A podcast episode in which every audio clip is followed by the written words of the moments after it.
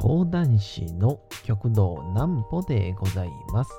皆様、7月の20日も大変にお疲れ様でございました。お休みの準備をされる方、もう寝るよという方、そんな方々の寝るおともに寝落ちをしていただこうという講談師、極道南歩の南歩ちゃんのおやすみラジオ。このラジオは毎週月曜日から金曜日の21時から音声アプリサウンドクラウド、Spotify、Amazon Music、Podcast にて配信をされております。そして皆様からのお便りもお待ちしております。お便りは極道南歩公式ホームページのおやすみラジオ特設ページから送ることができます。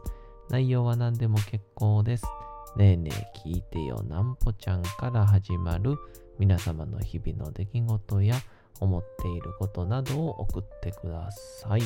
ご希望の方にはなんぽちゃんグッズをプレゼントいたしますので、住所、お名前をお忘れなくと。えー、いうことでございまして、えー、本日は、なんと、なんぽちゃんのおやすみラジオ、えー、祝200回ということでしてね、えー、まあ、去年の9月半ばか下旬ぐらいに始めたので、で、まあ、5日やって、まあ、結構初期の時は、あれですかね、えー、金曜日は深夜配信とかしてたみたいな、そんな、なんか振り返るほどのことでもないんですけど、まあ祝200回なんで、えー、なんかちょっとこう振り返りながらの話なんてしようかななんて思ったりもいたします。それでは本日はこちらのコーナーから。なんぽちゃんの明日は何の日？さて、明日がですね、7月の21日でございまして、まあ、なんかこれがね、こう、奇跡的にオリンピックの開会式とかとこう重なったらね、それはそれで、なんかちょっと素敵やったんですけど、絶妙にかぶらないということで、明日が7月の21日でございます。さあ、どれからいきましょう？これいきましょう。日本三景の日。えー江戸時代の儒学者、林画法が著者、著書、日本国寺跡港の中で、宮城県の松島、京都の、うん天橋立、広島の厳島を日本三景として絶賛をしたことから、日本三景開港観光連絡協議会が林画法の誕生日となる7月21日に記念日を制定をしております。ちなみにこの林画法という人は1618年の7月21ということなんで、えー1618年ですから、ちょうど大阪の陣とかで、まあ完全に徳川の天下にはなってたけど、江戸時代の落ち着きはまだちょっと出ていないかなぐらいの時ですね。えー上記の日本三景はいずれも国の特別名所に指定をされておりますと。これ結構ね、特別名所が全部で36箇所あるみたいですね。えー文化財保護法により指定された箇所で、北海道の音か東北では、十和田湖とか、えー、毛通寺庭園って岩手県ですね。あとは、東京文京区にあります、陸義園という。4年前ぐらいに僕も行きましたね、陸義園には一度。めちゃくちゃ綺麗でしたけど。あとは、あ石川県の兼六園とかですかね。あとは近畿地方は、あやはり、まあ、かつて都があったということで、京都、奈良、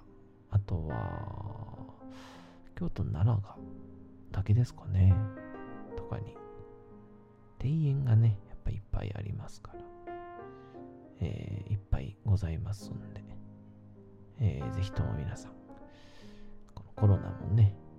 ちょっと落ち着いたら、えーなんて言うんでしょう。おそらく GoTo キャンペーンとかあるかもしれませんから、えーぜひともそれでね、行ってみてもらえたらなと思います。さあ、そんなんで、今回がなんと、祝200回ということでして、まあ、危うくのところですね。まあ、昨日に、ちょっと29歳にして、うんちを漏らしてしまった話を えーしたんですけど、もうタイミングがずれてたら、200回記念で、漏らした話してましたからね。まあ、間一髪っていうところでしょうか。まあ僕は運一発やったんですけどね。えー、大変失礼いたしました。えまあそんなんで、一番初めは、結構、試行錯誤で始めて、まあ、これ初めから聞いてる人は、もしかしたら知ってるかもしれないんですけど、第1回から第4回までは、なんと、2人でやってたんですよね。えー、まあ、なんぽちゃんの休みラジオやったんですけど、まあ、アシスタントというんでしょうか、パートナーというんでしょうか、に、えー僕の大学の後輩でもありました、ウォッカ君というですね、えー人に来てもらって、一緒に二人で。いろんなことを喋るという。で、まあ、初めの方は、結構、週一で、こう、取りだめるみたいな感じやったんですけど、っていうので、まあ、4回分、取っちゃいまして、で、いざいざ、じゃあ5回目からもまた撮ろうかとかって話もしたんですけど、なかなか、ウォッカ君も忙しい人でしてね、うん、まあ、ちょっと、一緒には毎回はできないねとかって言いながらしてたら、まあ、いつの間にか私、一人でやってたんですけど、それで、初めの方は、まあ、おやすみラジオと言いながら、まあまあ、ハイテンションで喋ってて、うーん、なんて言うんでしょう。あ、人によっては、ま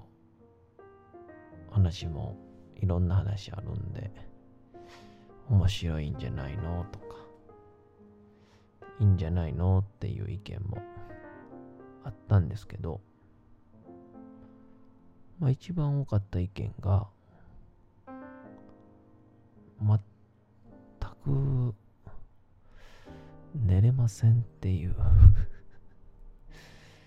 そういうご意見がね、えー、多かったので、まあ、これ良くないなと、ことになりまして、いろんな方にこう、意見をもらおうじゃないかってことになったんですよね。ほんで、その時にこう、意見を求めたのが、あの、いつも僕のチラシとか、担当してくれてるというか、お世話になっている、鏡空子さんというですね、ま、作家兼デザイナーさんのような人が、まあそういうアドバイスとかも結構してくれるんで、ちょっと聞いてみようというので聞いたらですね、まあ何回かこのおやすみラジオを聞いていただいた上で言われたことがですね、笑いすぎって言われましてね。あのー、なんだこう、まあ別に、まあ、声声色とか、おかしなことはないんだけど、ちょっと笑いすぎやなっていうことで、えー、寝れないし、まあちょっと、まあ、遠慮なしに言うと、聞く、聞き苦しいっていう、ことになりまして、というので、あの、笑い禁止令っていうことになりましてね。はい。笑っちゃダメっていうことになりまして。まあ、そっからですね、えー、そっちの方が意外といいんじゃないかと、まあ、もう当たり前すぎて名前も言うてなかったんですけど、えー、うちのプロデューサー、ありかとですね、話してまして、まあそもそもありかがね、僕がインスタでやってたおやすみラジオが面白いんじゃないかって言って、こういうサウンドクラウドとか、あとはいろんな媒体で、えー、Amazon Music とか、ポッドキャストとか、そこら辺に展開する手はずを取ってくれたんですけど、で、まあ、その後に、せっかくやから、BGM つけたらどうだろうかみたいな話になりまして。で、たまにこう僕が喋りが早くなってしまう。まあ、この気分が乗ってきたりすると、それが良くないよねっていうことになったので、そのスピードを抑えるためにも、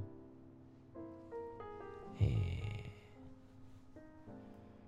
ー、バ BGM でゆったりとしたジャズをかけてみようっていうので、今年かな？そもそもがのこの後半のね、えー、うとうと朗読会に行く前とかだけやったんですけど、トークにも全部つけちゃおうぜってことになりまして、で、今現在流れている、こう、ピアノを中心とした、えー、ジャズミュージックを流すことになって、私のトークも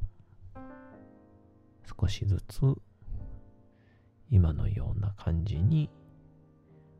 なったわけですと。これがいわば300回に向けてどう変わっていくのかなみたいなあるんですけどまああのこんなんしてみてはいかがですかみたいなそういうのをちょっとこの200回記念201回以降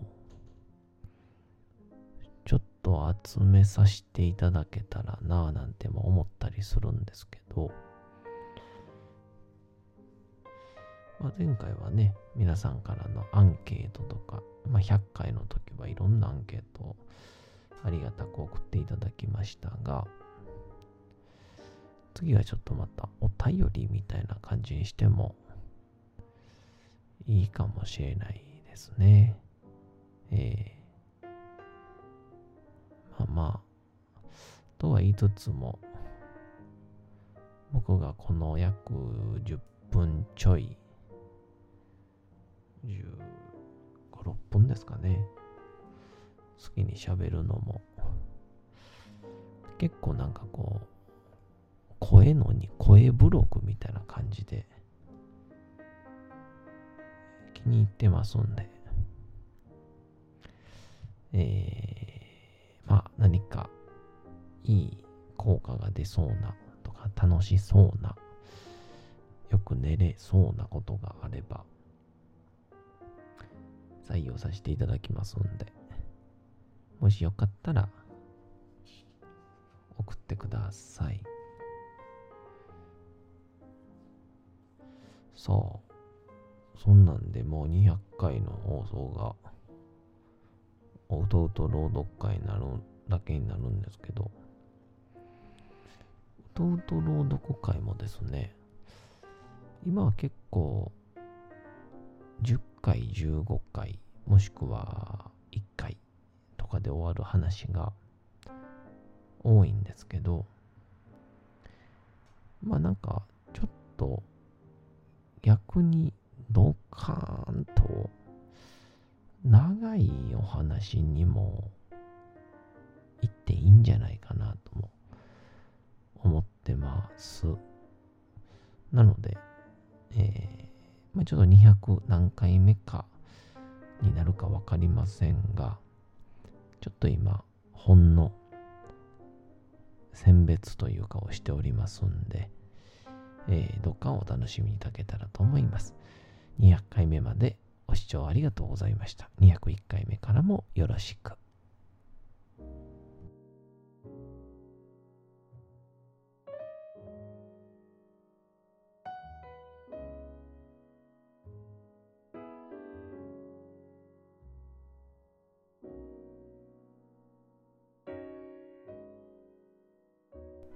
さて時刻はうとうと朗読会の時間となりました。皆様、小さい頃眠れなかった時に、お父さん、お母さん、おじいちゃん、おばあちゃん、お世話になっている方に本を読んでもらった思いではないでしょうか？なかなか眠れないという方のお力に寝落ちをしていただければと、毎日様々な物語、小説をお届けしております。さて、本日、おそらく最後になろうかと思います。小泉役もの耳なし法一でございます。えー、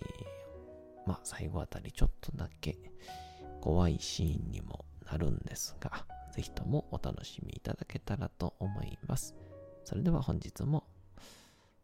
お楽しみください。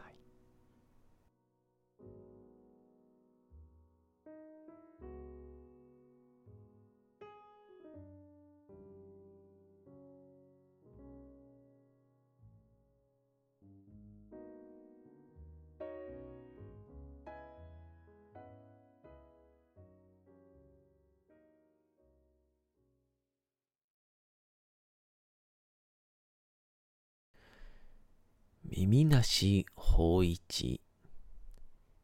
小泉八雲日が暮れてから住職と農書とは出ていった。法一は言いつけられた通り縁側に座を占めた。自分の傍らの板敷きの上に琵琶を置き、入禅の姿勢をとり、じっと静かにしていた。注意して咳もせず、聞こえるようには息もせずに、行く時間もこうして待っていた。すると、道路の方から足音のやってくるのが聞こえた。足音は門を通り過ぎ、庭を横切り、縁側に近寄って止まった。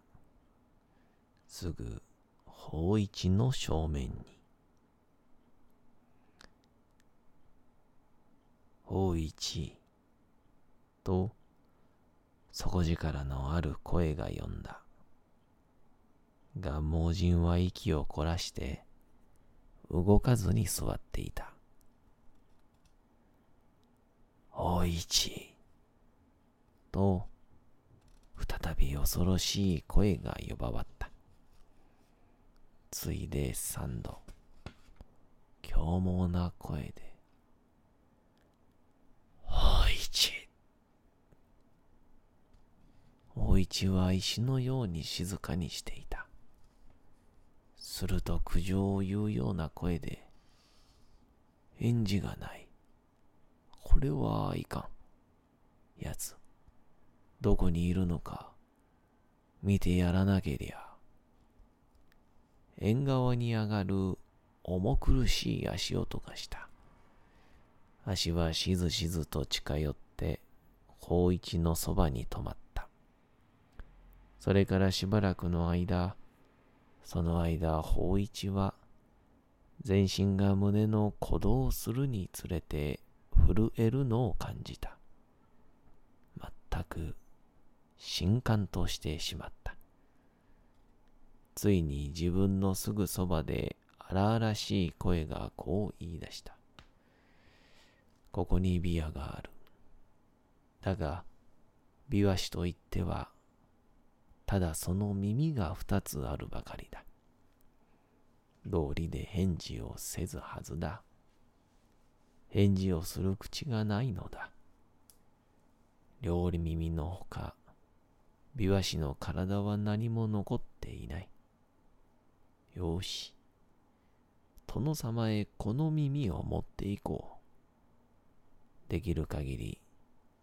殿様の仰せられた通りにした証拠に。その瞬間に、大一は鉄のような指で両耳をつかまれ、引きちぎられたのを感じた。痛さは非常であったが、それでも声は上げなかった。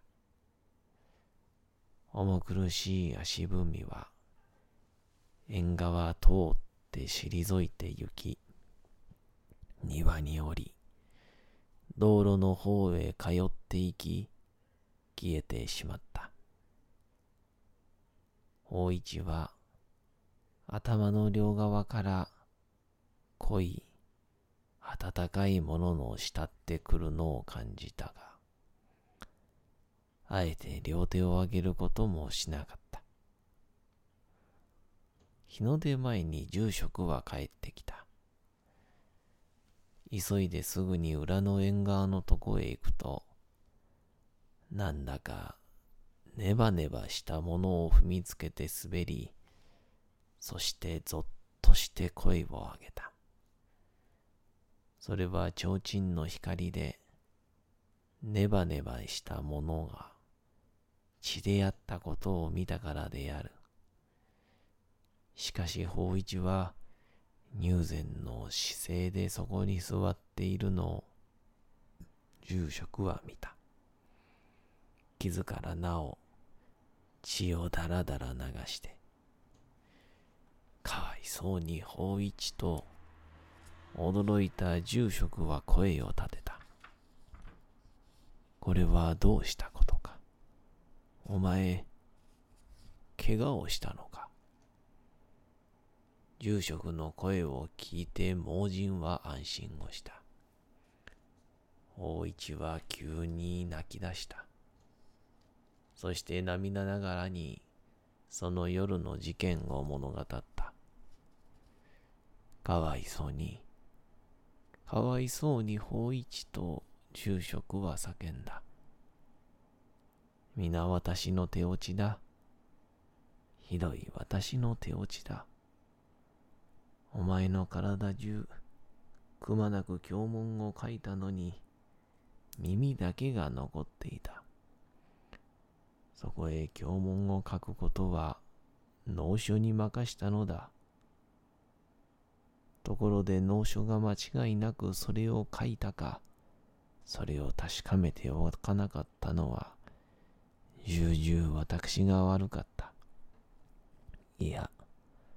どうもそれはもう致し方のないことだ。できるだけ早く、その傷を治すより仕方がない。大一まあ喜べ。